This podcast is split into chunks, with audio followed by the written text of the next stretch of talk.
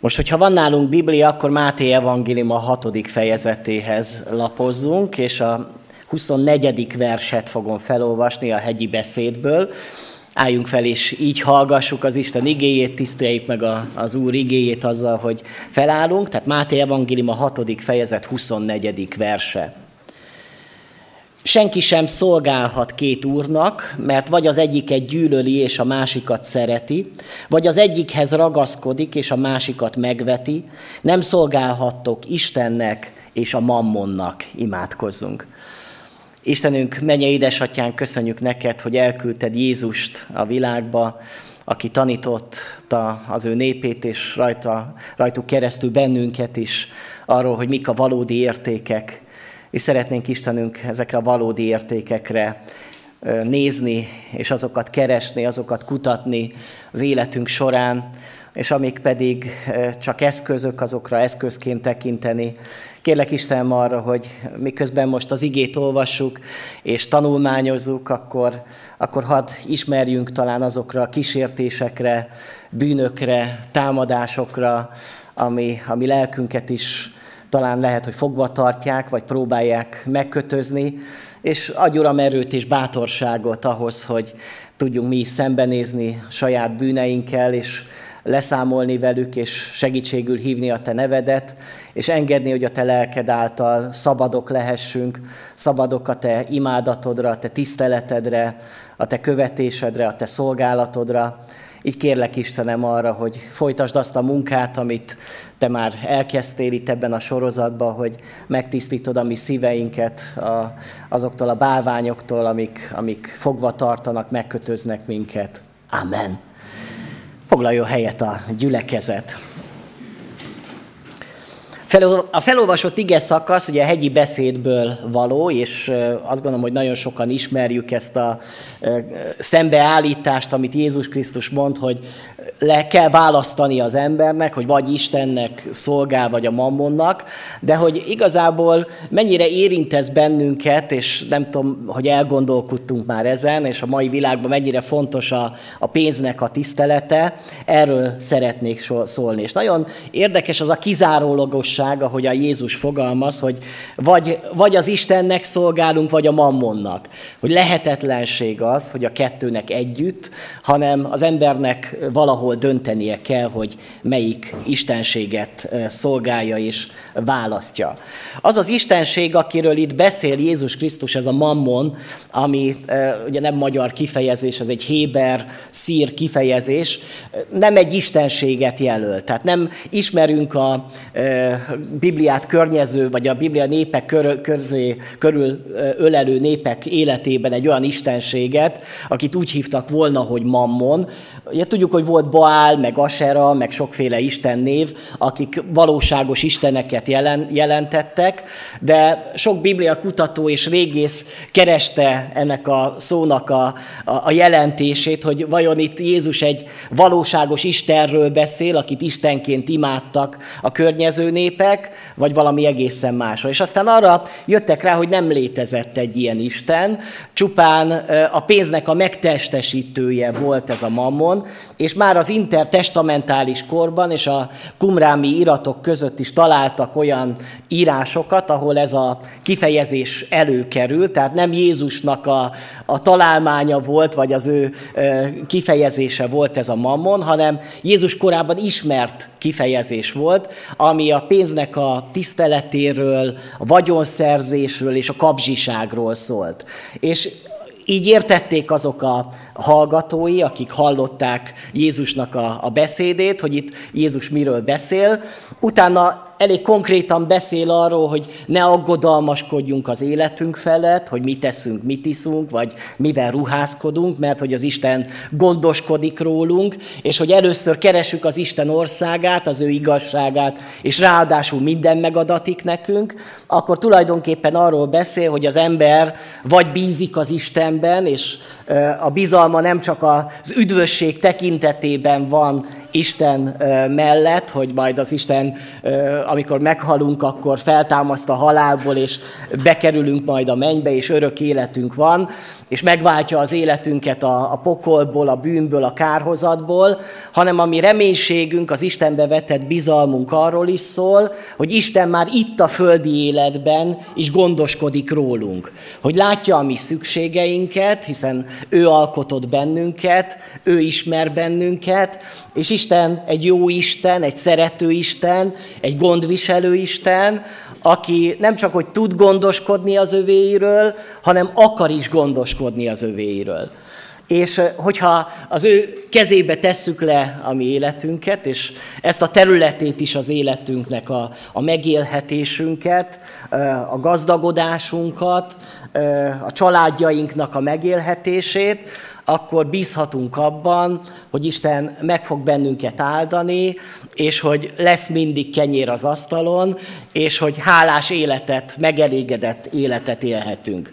De már akkor is, és hát azt gondolom, hogy a történelem során mindig is megvolt az a, az a dolog, hogy az emberek valahol vagy nem bíztak eléggé az Istenben, hogy az Isten majd gondoskodni fog rólunk, mert hogy jó, hát a lelkünkkel biztos foglalkozik az Isten, de hát az anyagi dolgokról csak nekünk kell gondoskodnunk, vagy éppenséggel úgy gondolkodtak sokan, hogy az, amit az Isten ad nekünk, az, az kevés, hogy nekünk egy picit többre lenne szükségünk, és éppen ezért az Isten népének az életét gyakran kísértette ez a bűn, ami a kapzsiságban, az elégedetlenségben, a pénznek a, a szeretetében nyilvánult meg. Maga Pálapostól is erről a e, problémáról vagy bűnről így fogalmaz a Timóteushoz írt első levelében, a hatodik fejezetben, hogy valóban nagy nyereség a kegyesség megelégedéssel, mert semmit sem hoztunk a világba, nem is vihetünk ki semmit belőle.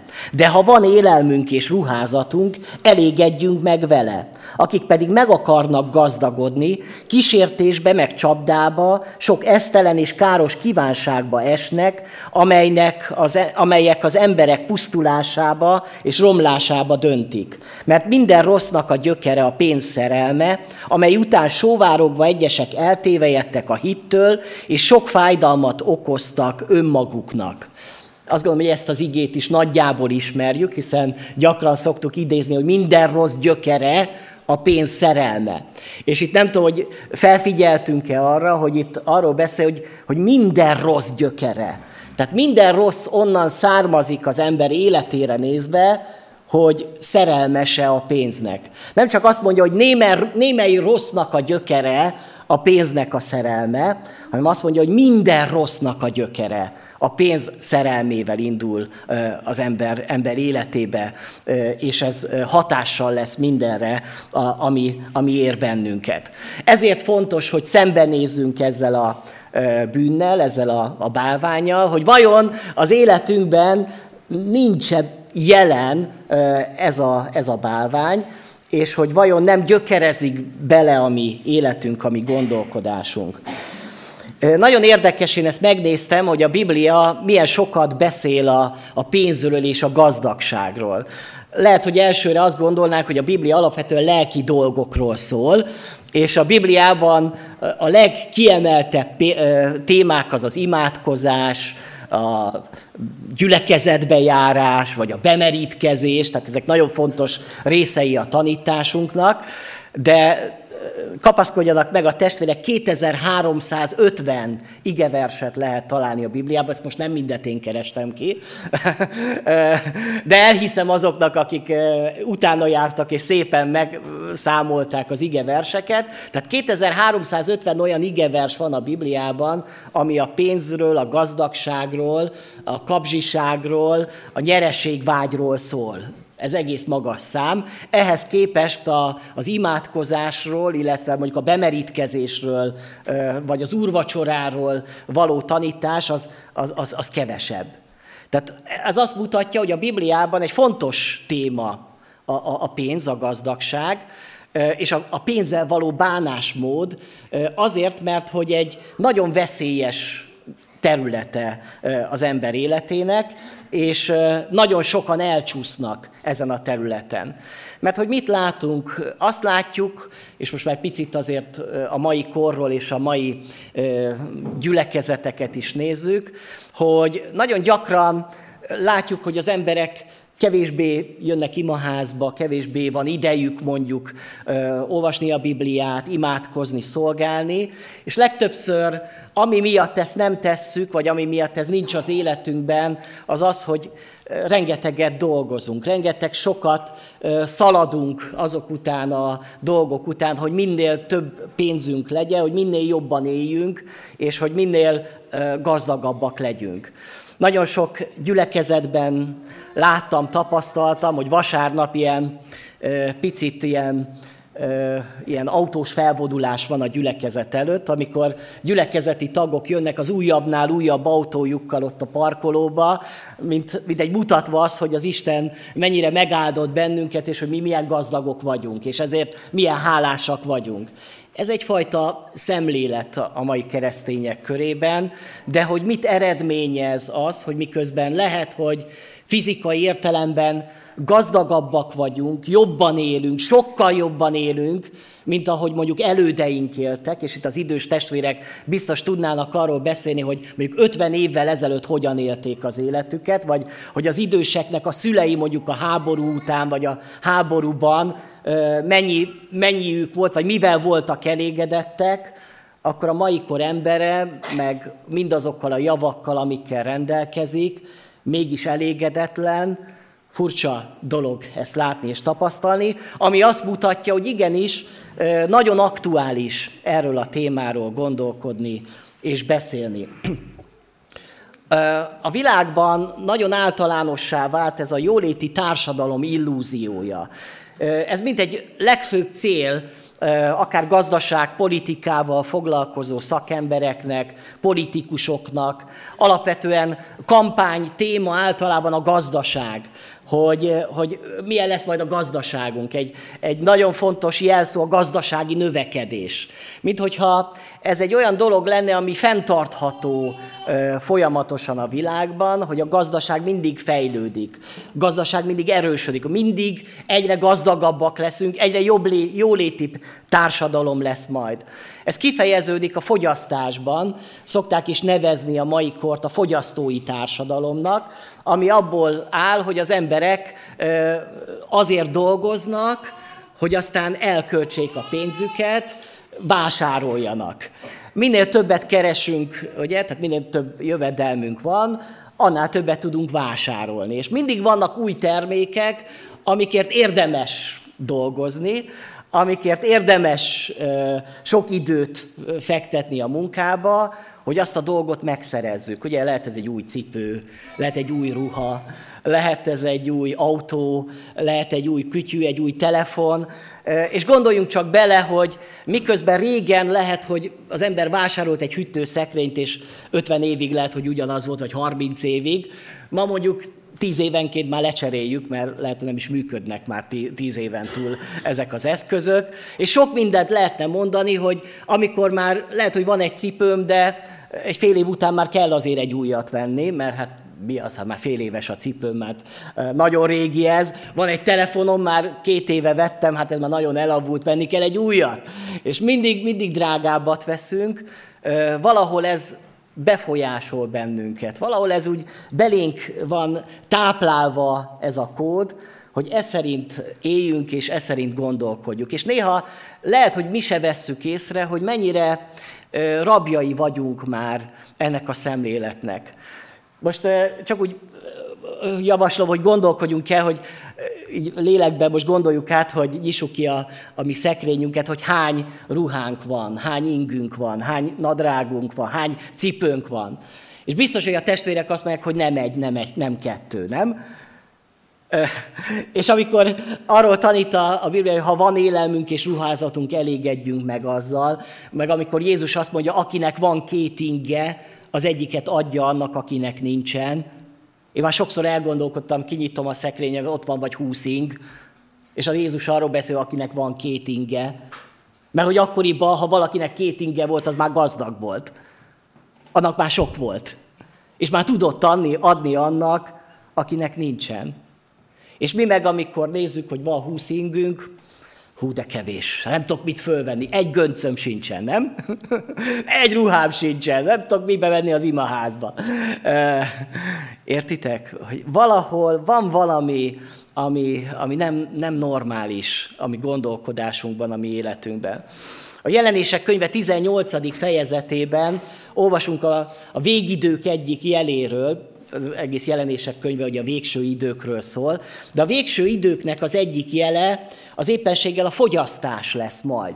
És hogyha ezt látjuk, akkor nagyon ráismerhetünk korunkra, korunk ideológiájára, azt mondja a jelenések könyve 18. fejezet, itt már a fogyasztói társadalom összeomlásáról, amit úgy ír a Biblia, hogy a ö, nagy Babilonnak a bukásáról ír, tehát a fogyasztói társadalmat értsük úgy, hogy a nagy Babilonként jeleníti meg a jelenések könyve.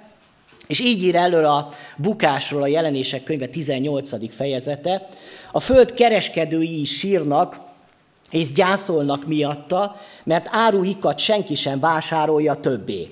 Az aranyat, az ezüstöt, a drágakövet, a gyöngyöt, a gyolcsot, a bíbort, a sejem és karlátárukat, a, a különféle tujafákat, az elefántcsontárgyakat, különféle nemesfából, vagy ércből, vasból, márványból készült eszközöket, a fahéjat, a balzsamot, a füstölőszereket, a kenőcsöket, a tömjént, a bort, az olajat, a finomlisztet, a gabonát, a barmokat, a juhokat, a lovakat, a kocsikat, a rabszolgákat és emberi lelkeket, a haszon, amelyre lelked vágyott el eltűnt előled, minden bőség és pontpa elpusztult körülötted, és ezek soha többé nem lesznek találhatók sehol.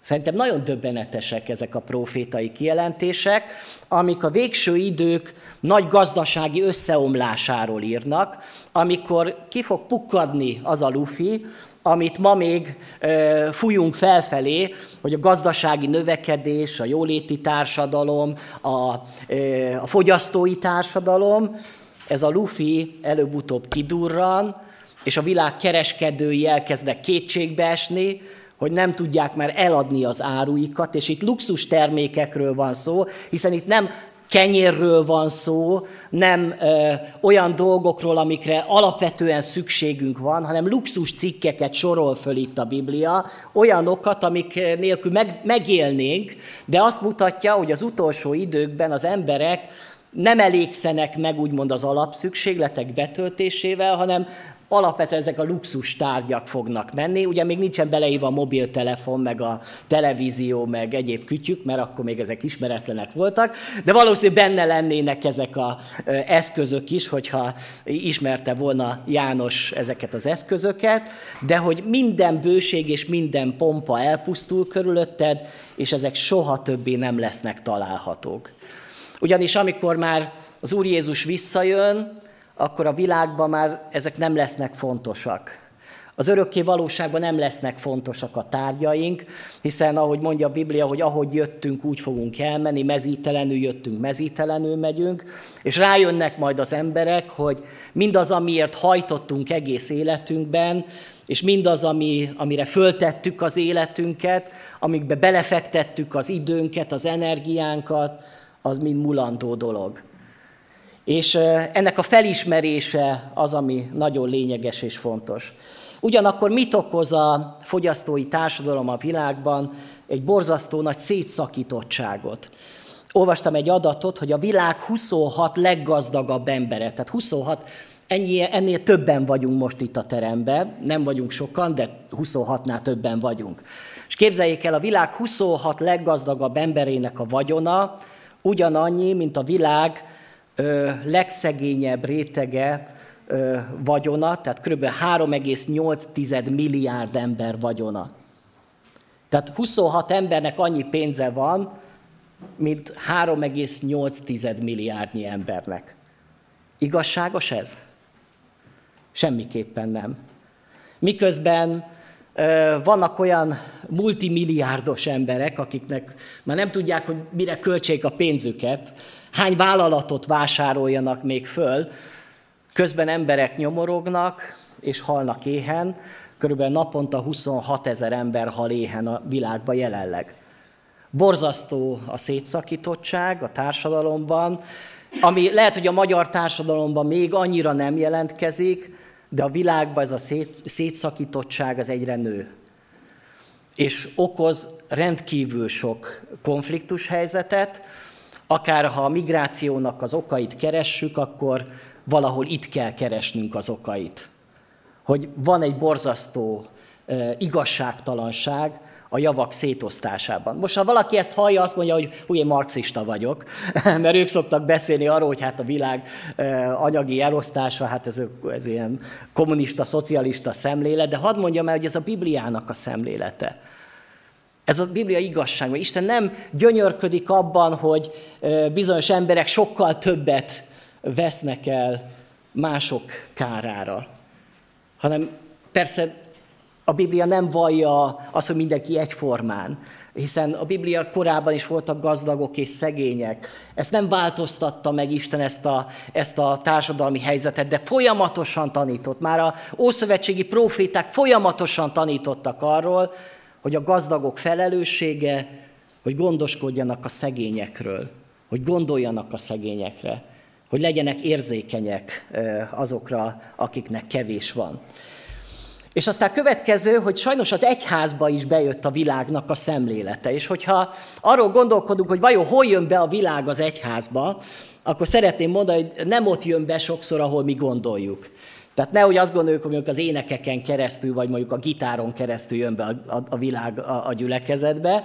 Nem azon keresztül jön be a, a gyülekezetbe a világ, a világ a gondolkodásmódon keresztül, vagy az anyagiasságon keresztül jön be. Olyannyira, hogy létrejött egy 20. században egy új teológia, amit a prosperitás evangéliumának hívnak, amit különösen az Egyesült Államokban levő prédikátorok hirdettek és képviseltek, sőt a mai napig is képviselnek. Joel Austin, Benny Hinn, rengeteg sok afrikai prédikátor is tartja ezeket az igazságokat, akik azt tanítják, hogy ha te hívő ember vagy, akkor Isten áldása van rajtad, és akkor gazdag leszel. Ha szegény vagy, akkor te bűnös ember vagy, de hogyha megtisztul az életed, akkor te is gazdag leszel. És tudjátok, testvérek, hogy milyen sokan elhiszik ezt az igazságot, ezt a hazugságot, ami, aminek semmi gyökere nincsen a Bibliában.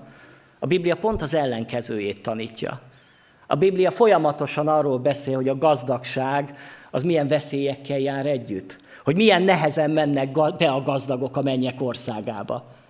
És erre a modernkori teológus azt mondja, milyen nehezen mennek be a szegények a mennyek országába. Értjük? Hogy itt egy óriási tévtanítás, ami sokakat megfertőz, sok le, emberi lelket távolít el az élő Istentől. Ugye körülbelül ugyanaz az evangélium, mint amit a középkorban a katolikus egyház is vallott, amikor a nép nyomorgott, de az egyház óriási katedrálisokat épített, amiket mi nagyon szeretünk nézegetni, mert milyen szépek a középkori templomok, de tudjuk azt, hogy ezeknek a templomoknak mi volt az ára. Ezeknek a templomoknak az volt az ára, hogy rengeteg sok ember viszont nyomorgott. Mert az egyház elvette a pénzt az emberektől. És tudjuk azt, hogy a reformáció egyik kiinduló oka éppen az volt, hogy az egyház már odáig ment, hogy az üdvösséget pénzért árusította. És azt mondta, hogy vegyetek már búcsú cédulát, mert szeretnénk még nagyobb épületet építeni Rómában, Vatikánban, és hogyha a Szentpéter bazilikát megnézik a testvérek ott Vatikánba, ahol a pápa is lakik, akkor azt az épületet búcsú cédulák áraiból építették. Döbbenetes, nem? És akkor kérdezzük meg azt, hogy vajon a kereszténységből miért ábrándultak ki az emberek a történelem során? Miért fordultak el az emberek az egyháztól? Miért nem akarnak ma megtérni az emberek? Vajon nem azért, mert azt gondolják, hogy az egyház anyagias? Mert az egyház elveszi az emberek pénzét. Hallottatok már ilyet? Én rengetegszer hallok ilyet. És őszintén be kell vallanom, hogy azt kell mondjam, hogy igazad van. Ez a mi bűnünk. Ez az egyház bűne. Ez terheli az egyház életét, hogy anyagias volt, kapzsi volt, És sajnos a mai korban is jelen van ez a bűn a, a, a társadalomban. Az egyik ilyen példája a prosperitás evangéliumának, az egy kristály katedrális, amit Los Angelesbe építettek föl. Ők szerettek volna egy olyan épületet fölépíteni, amilyen még soha nem volt a leggazdagabb és a legdrágább templomot akarták fölépíteni. Egy olyan templomot, ami 2800 férőhelyes, ugye jó nagy, mi is örülnénk egy ekkora épületnek, bár lehet, hogy ekkorára azért nincs szükségünk, de nem is azzal volt a baj, hogy egy ilyen nagy templomot akartak építeni, hanem hogy milyen alapanyagokból építették föl ezt az épületet. Ezek minden ö, üvegből van ebben a templomban, nagyon drága berendezési tárgyakkal, ö, és, és hatalmas nagy költségvetéssel lehet csak üzemeltetni ezt a templomot. De amikor ez a templom épült az 1980-as években, akkor ennek a pásztora egy nagyon népszerű tévéevangélista volt, aki rengeteg sok ember tudott rávenni a televízión keresztül, hogy adjanak pénzt az egyháznak. Na hát így épült föl körülbelül ez a katedrális, de amikor már az emberek az Egyesült Államokban is kezdtek gondolkodni, és rájönni arra, hogy mi nem adunk pénzt ezeknek az embereknek, akik gyógyulást ígérnek meg. Kicsit olyanok, mint a TV jósok, tudjátok, hogy ah, tudom azt, valakinek éppen fáj a lába, az Úr Jézus meggyógyított, értitek? Ilyen TV evangélisták voltak az Egyesült Államokban, és vannak a mai napig is. Szélhámosok. És miattuk az emberek csalódnak Jézus Krisztusba és az Istenbe. És aztán ennek a Kristály katedrálisnak az lett a sorsa, hogy egyre inkább csődbe ment. Olyannyira, hogy a gyülekezetnek a gazdasági vezetője egy nyilvánis istentiszteleten a gyülekezet előtt lett öngyilkos. Képzeljétek, egy istentiszteleten öngyilkos lesz valaki, fejbe lövi magát a gyülekezet előtt. És ezek után feloszlott a gyülekezet, és ezt a gyülekezetet, ezt az épületet el kellett adni. Most jelenleg egy maroknyi kis csoport, egy kis katolikus csoport imádkozgat ebbe az épületbe. Hová lett ez az álom? Miről szól ez a katedrális? Wilkerson, talán hallottunk az ő nevéről, a Nicky Cruz, talán ismerős ez a szolgálattevője az Istennek, ő egy bandatag volt, és akkor Wilkerson volt a prédikátor, akin keresztül megtért. 1958-ban írt egy könyvet, aminek az ott a cím, hogy Látomások. És itt tulajdonképpen azokat a profétai dolgokat írja le ebbe a könyvbe, amit ő az Istentől kapott az újkori egyház életére nézve. Hogy mik azok a bűnök, amik benne vannak az egyházba, amik miatt az Isten nem tud kiáradni, és az Isten nem tudja megszólítani azokat az embereket, akiket szeretne. És az egyik ilyen látomásában azt látta, hogy a sátán megjelenik ismét az Isten trónusa előtt, és azt mondja az Istennek, hogy Jobb nem hagyott el téged szegénységben, de áld meg csak, és növeszt fel az utolsó keresztényeket jóval a fölött, amennyire Jobbnak valaha is volt, és lássuk, mi történik akkor. Tehát ugye Jobb könyvében az volt a kísértés, hogy a, sátán odament az Istenhez, és azt mondja, vegyél el tőle mindent, és majd szegénységébe megtagad téged, addig azt mondja a Wilkerson, hogy az utolsó idők nagy kísértése nem a szegénység, hanem a gazdagság lesz. És a sátán azt mondja az Istennek, hogy adjál meg nekik mindent. Legyen sok pénzük. Legyenek telve a bankszámláik. És majd meglátjuk, hogy mit fognak tenni. És aztán így folytatódik ez a beszéd, hogy nézd, na nézd csak a sok pénzsóvár keresztény, ezeket a divatbabákat. Megcsipte őket a biztonságteremtés bogara. Kupacokba halmozzák a pénzt. Újabbnál újabb bútorokat vesznek maguknak. Egyre nagyobb autókba ülnek, és ráadásul kettőt-hármat is akarnak maguknak. Vásárlás, ültetés, eladás, házasodás, vállás, ez már ló nemzedékét is pusztulásba döntötte. Ti sem ússzátok meg. Nézd csak a jól füzetett, könnyű életű, nagyétkű keresztényeket. Hogyan tunyulnak és langyosodnak el, és miként válnak könnyű prédává számomra. Isten áras csak rájuk a gazdagságot, sokukat rabulejti majd, és ez megkönnyíti a dolgomat. Ezt 1958-ban írta Wilkerson. A kérdésem az, hogy ez vajon megtörtént-e. Én azt gondolom, ez a látomás ez a szemünk láttára válik valóvá. Az emberek ma az egyházban, és nem a mi egyházunkra gondolok, hanem általában a nyugati kereszténységre, a pénz bűveletében él. Emlékszem egyszer, Bermiklós püspök úrral ebédeltem, még Vácon, és beszélgettünk az egyházról, és arról, hogy, hogy mik a kihívások, és azt mondta nekem, hogy tudod, az a baj az egyházunkkal, hogy állványimádók lettünk.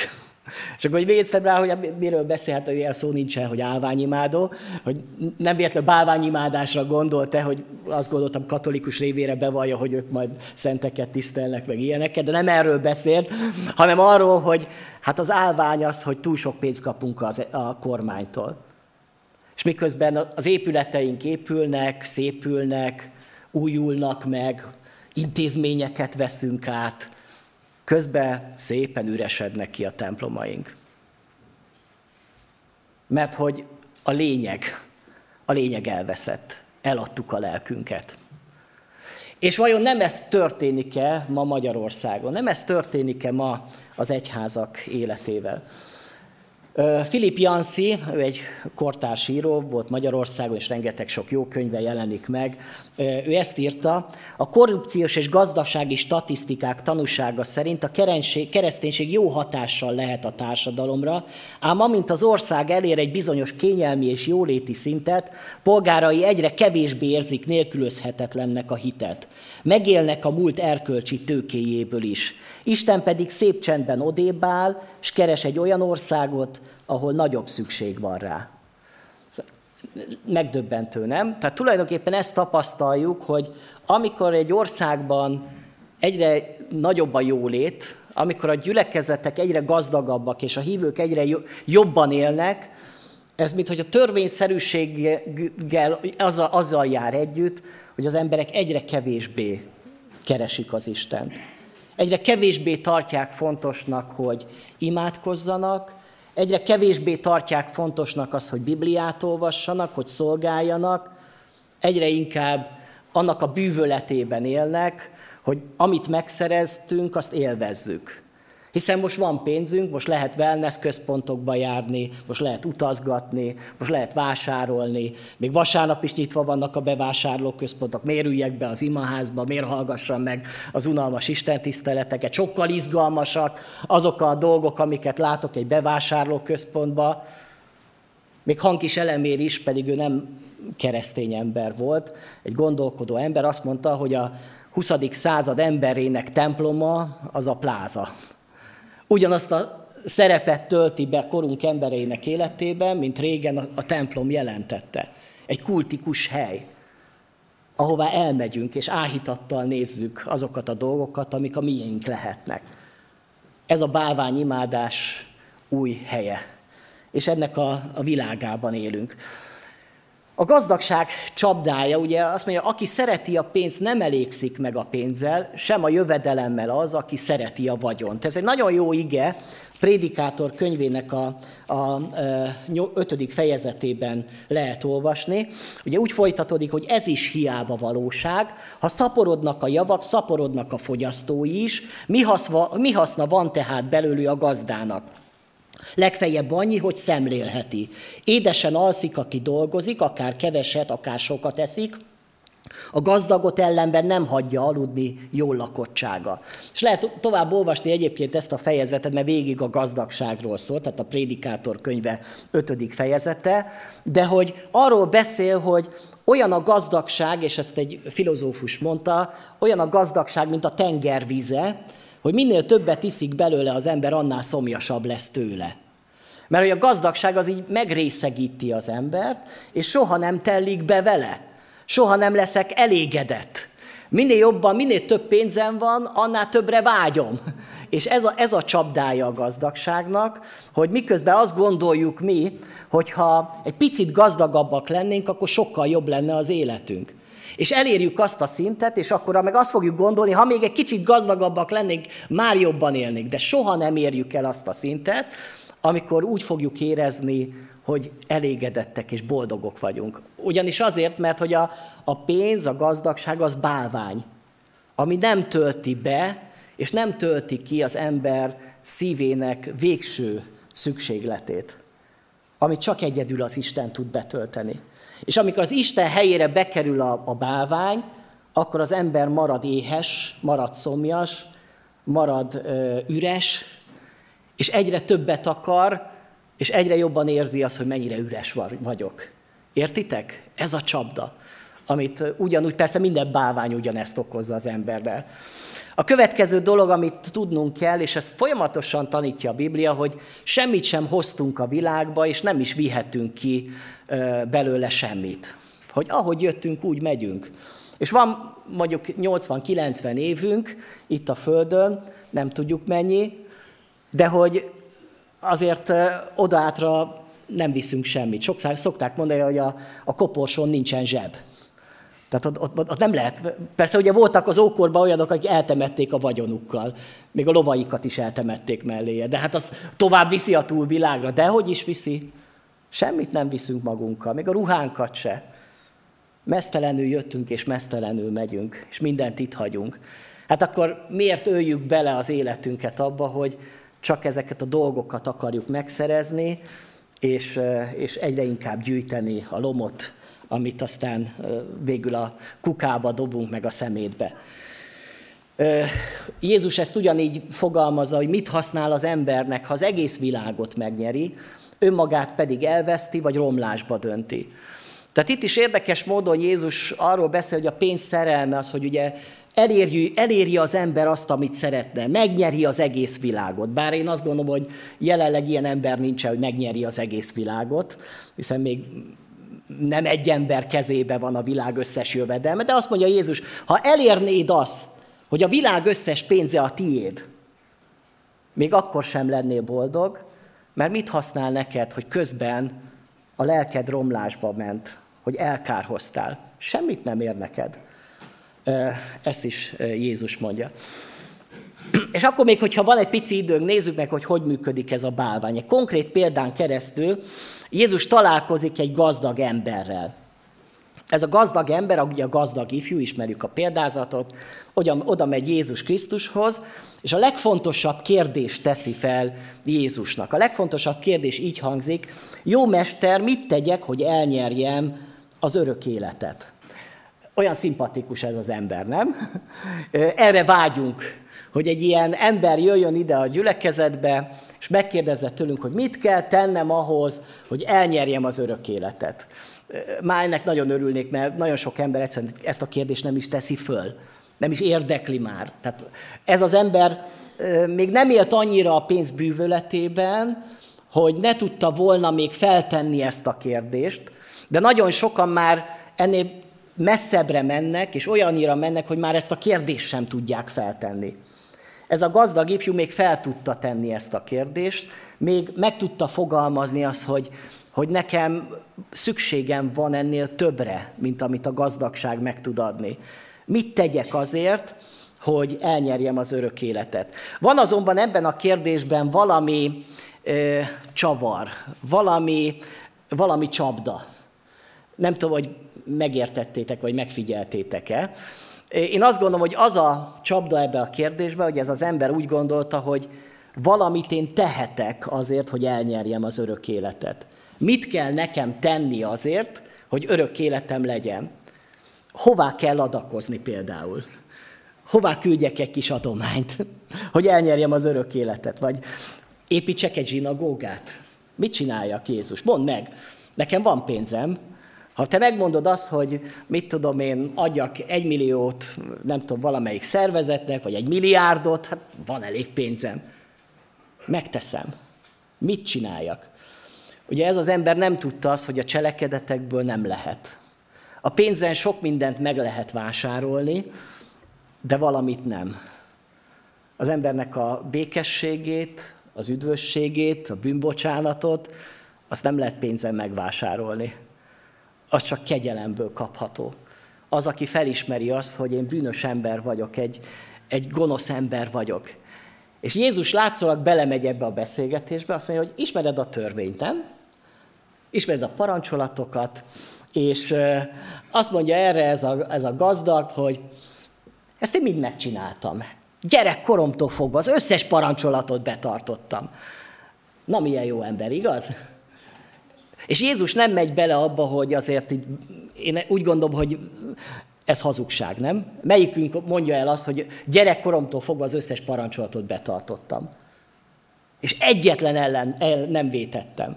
Tehát itt már látjuk azt, hogy a pénz mit okozott ennek a gazdagnak a szívével, teljesen elvette a józan ítélő képességét, és nem látta magát olyannak, ami ennek látnia kellett. Ő egy jó embernek érezte magát. Én jó ember vagyok. Én nekem nincs szükségem arra, hogy bűnbánatot tartsak. Én nekem nem kell megváltoznom. Én úgy vagyok jó, ahogy vagyok.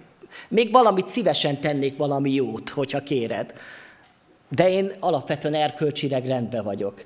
És akkor Jézus azt mondja, hogy jó, akkor van egy, fogy, egy fogyatkozásod van még, hogy, elgondolkodtam azon, hogy milyen jó, hogy neki csak egy van.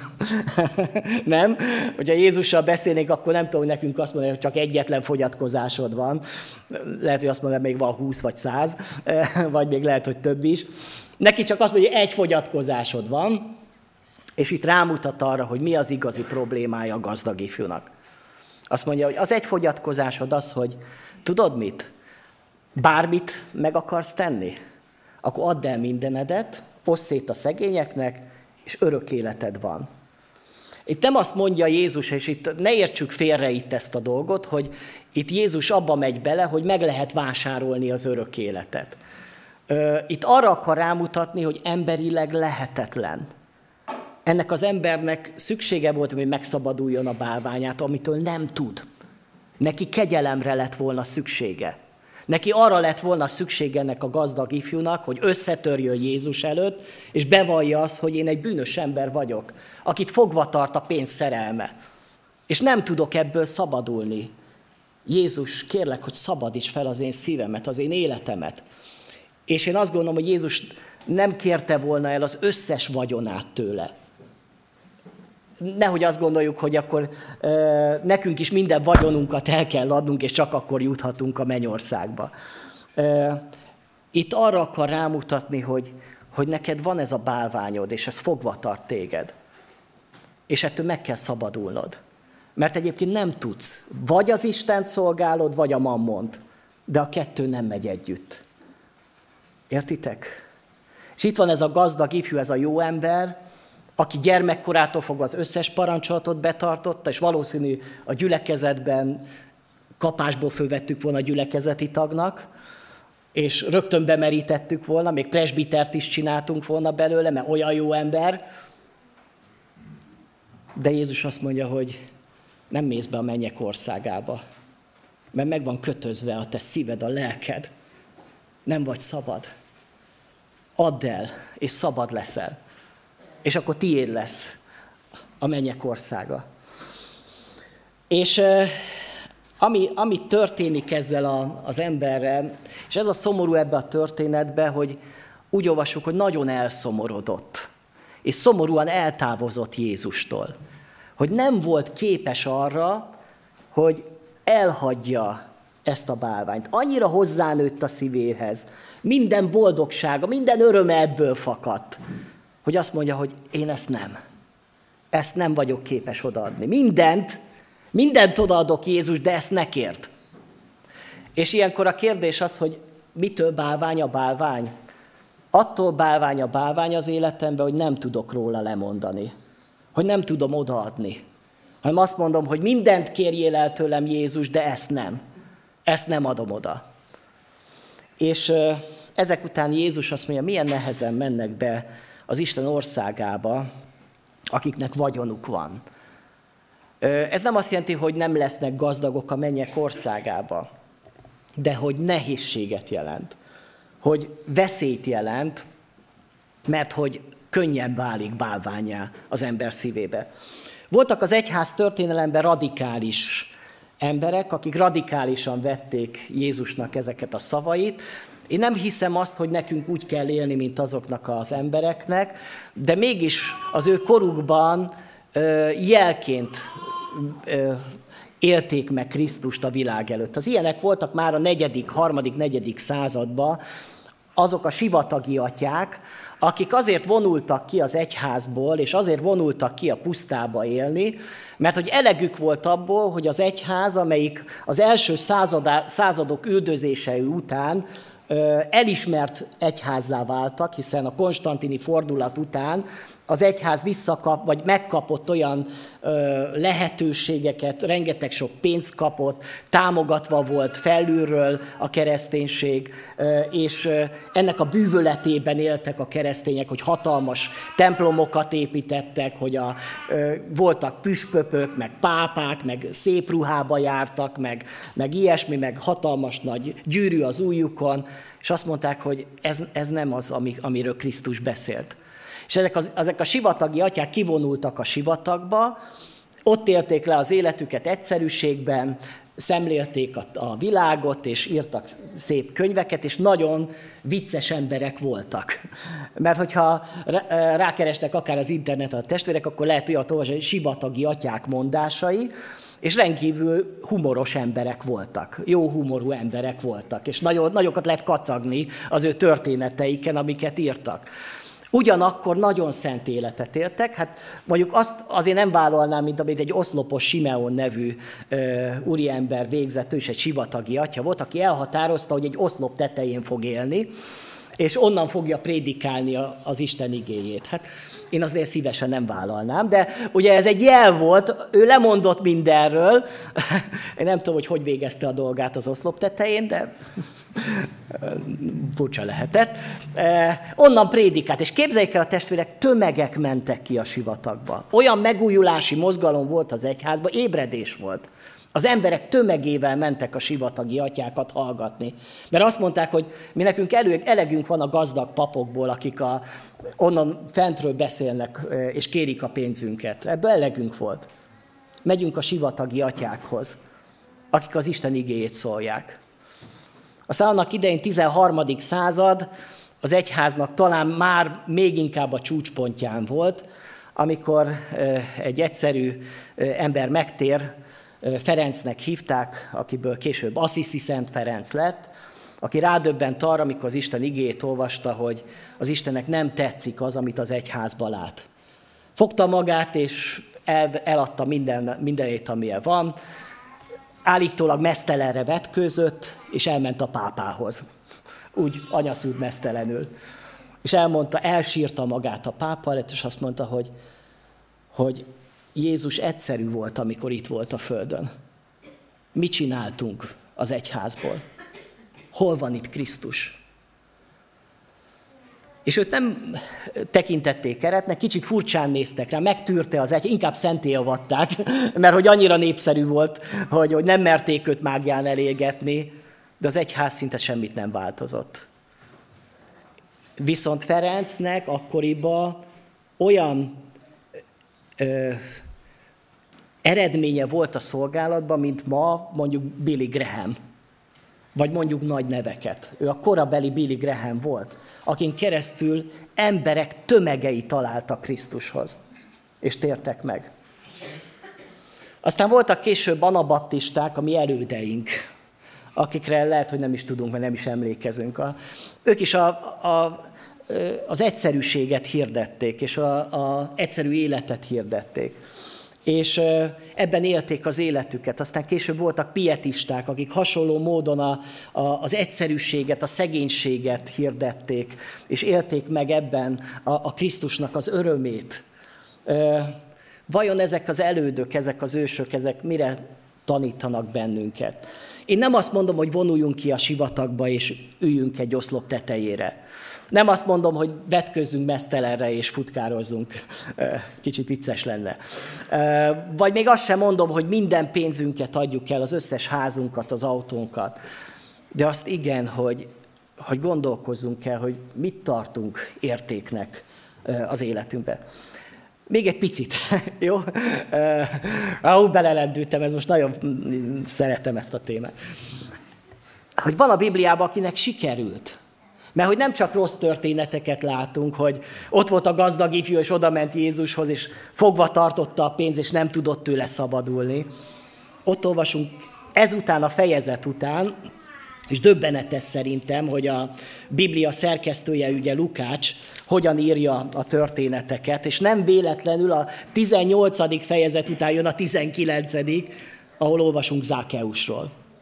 A gazdag ifjú elmegy, szomorúan, mert nem tudja odaadni az ő pénzét, nem tud megszabadulni az ő bálványától, és jön egy dús gazdag ember, egy adószedő, egy fővámszedő, aki viszont annyira vágyik Jézus után, hogy fölmászik a fa tetejére, és mikor Jézus megszólítja őt, hogy Zákeus, szállj le onnan, mert én nekem a te házadnál kell ma lennem, akkor Zákeus örömébe, mikor Jézus elmegy hozzá, azt mondja, hogy azokat, akiket megkárosítottam, négyszeresen fogom kárpótolni. És gondoljatok bele, hány emberhez kellett bekopogni az Zákeusnak?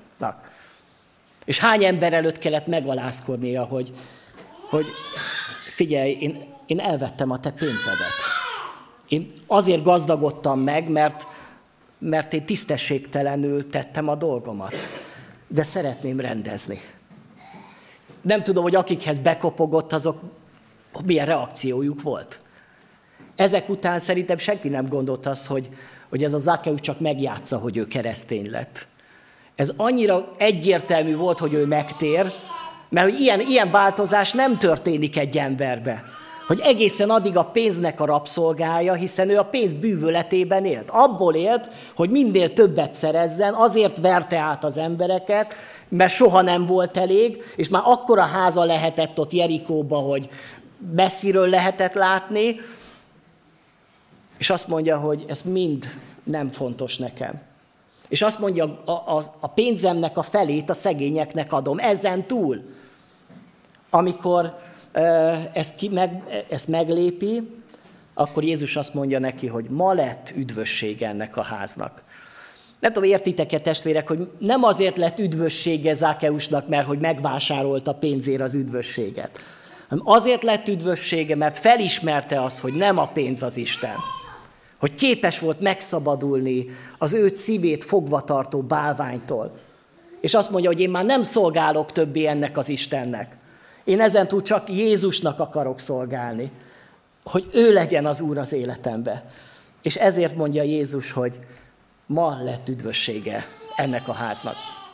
Egy másik jó példa Mózes, ezt írja róla a zsidókhoz itt levél 11. fejezete. Mivel nagyobb gazdagságnak tartotta Egyiptom kincseinél a Krisztusért való gyalázatot, mert a megjutalmazásra tekintett.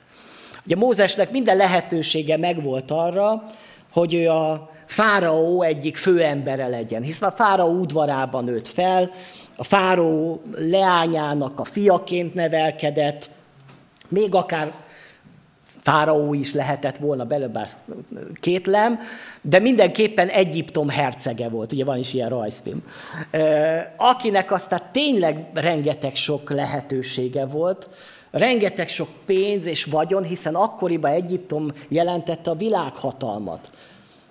Ott volt minden, tehát az volt a, a, a, a vezető gazdasági erő, Egyiptom. És ő ott annak a hercege volt. És mindezt azt mondja, hogy sokkal fontosabbnak tartott a Krisztusért való gyalázatot. E, annyira érthetetlen ez az ige, mert fogalma se volt Mózesnek, hogy kicsoda Krisztus. Még nem hallhatott Jézusról, de hitével már azt a döntést hozza meg, hogy inkább a népemmel együtt megyek a pusztaságba, mint hogy ezek között a kincsek között éljem le az életemet, és végül a pokolba jussak. Inkább a mennyet választom, inkább a megjutalmazásra tekintet. És kedves testvérek, mi az a megjutalmazás? Az a földi kincsek? A megjutalmazás az a menny dicsősége. És azt, azt kell, hogy mondjam, hogy ha a világot megnyerem is, és a világ összes kincse az enyém, és bármit megvásárolhatok, akkor is szegény vagyok ahhoz képest, akinek örök élete van, és a mennynek a dicsősége az övé. Testvérek, ha tiétek a menny, akkor ti a világ leggazdagabb emberei vagytok. Sokkal gazdagabbak Bill Gatesnél, meg az összes többi embernél, még Mészáros Lőrincnél is, mert a tiétek a menny. És erre törekedjetek. És ez volt Mózesnek a szívébe, hogy ő a megjutalmazásra tekintett. Még valami, mi óv meg bennünket attól, hogy a pénz bálványá váljon az életünkben. Mert hogy én azt gondolom, hogy ez nem egy egyszeri harc az ember életébe, hogy egyszer megvívom ezt a harcot, és hogy jó, most már nem fontos a pénz, mert a pénz újból és újból próbál, a reklámok folyamatosan érnek bennünket, a kor, amiben élünk, az hatással van ránk, mindig bennünk van az irítség, és lehet, hogy csak bennem, és akkor nekem kell csak egyedül megtérnem közületek, de engem zavar, hogyha másnak több van, mint nekem. Nem tudom, ti úgy vagytok-e vele. És ezzel én harcolok. Lehet, hogy egyedül vagyok itt a teremben.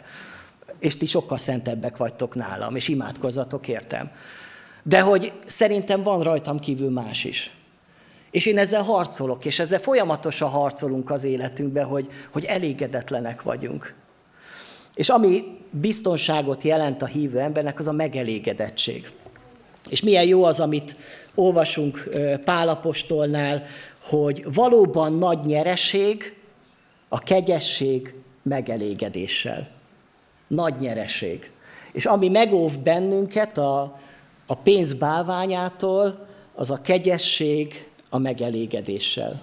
Kegyesség, vagyis az Isten tisztelete, az Isten imádata, az, hogy megelégedett vagyok. Elégedett vagyok az életemmel, azzal, amin van. Mai nyelvre lefordítva hálás vagyok. Ugye hálaadó nap lett volna. Ami megóv bennünket igazán a, a pénz rabságától, az a hála, hálás lélek. Ha igazán hálás lélek vagyok, és nem azért adok hálát, hogy Uram, köszönöm, hogy nagyon megáldottál anyagilag, és milyen gazdag vagyok én, és kérlek, hogy még több gazdagságot adjál nekem. Na hát az nem a hálás élet, értitek? A hálás élet az, hogy hálás vagyok azért, hogy egyrészt a kegyelemért, a bűnbocsánatért. És ez Isten, amit adott, az nekem elég, még túl sok is. És aztán legyél pénzügyileg fedhetetlen. Mert hogy ö, nagyon könnyű ezen a, ezen a ponton elbukni egy hívő embernek. És nagyon rossz bizonság, hogyha egy hívő emberről kiderül, hogy fekete munkát végez, hívő vállalkozó, nem ad számlát. Értitek? Ma csak így lehet, ugye? Tehát, hogy ma, nekem sok vállalkozó mondta, hogy de Zoli testvér, nem lehet ma már tisztességesen. Hát ezt nehogy... Én meg azért mást olvasok a Bibliában. Értitek? Ha nem vagyok fedhetetlen, utána hogyan fogok imádkozni? Azt mondja, ti férfiak tiszta kezeket felemelve imádkozzatok az Úrhoz. Ha ott van a tisztátalan dolog a kezedbe, akkor nem tudod fölemelni a kezedet az Úrhoz imádságra. Legyél fedhetetlen a pénzügyiek területén. És legyél szabad. Szabad attól, hogy, hogy, hogy ez annyira kössön téged, hogy javaslom, hogy kevesebb reklámot nézzetek, jó? Vagy egyáltalán ne nézzetek reklámot. Mert azok mindig fölgerjesztik a vágyat. És legyetek elégedettek azzal, amitek van. Végül Ágúr kérését mondom el. Ezt ismerjük, de talán kevésbé úgy, hogy Ágúr kérése. Óv meg a hiába való és haszug beszéktől, se szegénységet, se gazdagságot ne adj nekem. Adj annyi eledelt, amennyi szükséges, hogy jól lakva meg ne tagadjalak, és ne mondjam, kicsoda az Úr. El se szegényedjek, hogy ne lopjak, és ne gyalázzam Isten nevét. Szerintem annyira jól összefoglalja, hogy nekünk keresztényeknek hogyan kell gondolkodnunk az anyagi dolgokról. Se gazdagságot nem kívánok, mert hogy gazdagságban hajlamos leszek arra, hogy megtagadjam az Úr nevét, hogy ne keressem őt, hogy ne vágyakozzak utána. Szegénységet se kívánok magamnak, mert akkor pedig aggodalmaskodásommal állandóan azon fogok aggódni, hogy be tudom-e fizetni a számlákat, és hogy uh, hogyan fogom a gyerekeknek ételt adni. Se gazdagságot, se szegénységet nem kérek. Uram, annyit adj nekem, amennyi elég. És azt gondolom, hogy ez, ami megóv bennünket ettől a bálványtól. Tehát befejezem most már, és remélem, hogy sikerült ezt az üzenetet is átadnom, és eh, hogyha hazamegyünk, kicsit átgondoljuk magunkba, hogy van-e veszélye az életemben annak, hogy, hogy a pénznek a szerelme eh, az bálványá váljon, vagy több legyen, mint amennyit Isten szán az én életembe, vagy családomnak az életébe. Ha ezt valljuk, amit Moody, hogy a legnagyobb öröm az életben, ha Jézus Krisztus megismerhetjük, akkor megint csak nem válik bálványa a pénz, mert hogy az lesz a te gyönyörűséged, hogy az Istenben, Jézus Krisztusban gyönyörködsz. Azt mondja a Zsoltárok 37.4, gyönyörködj az Úrban, és megadja a szívet kéréseit. Értitek? Keressétek először az Isten országát, az ő igazságát, és mindent megadatik nektek. Minden, amire szükségetek van. Az Isten betölti minden szükségeteket az ő gazdagsága szerint. Amen.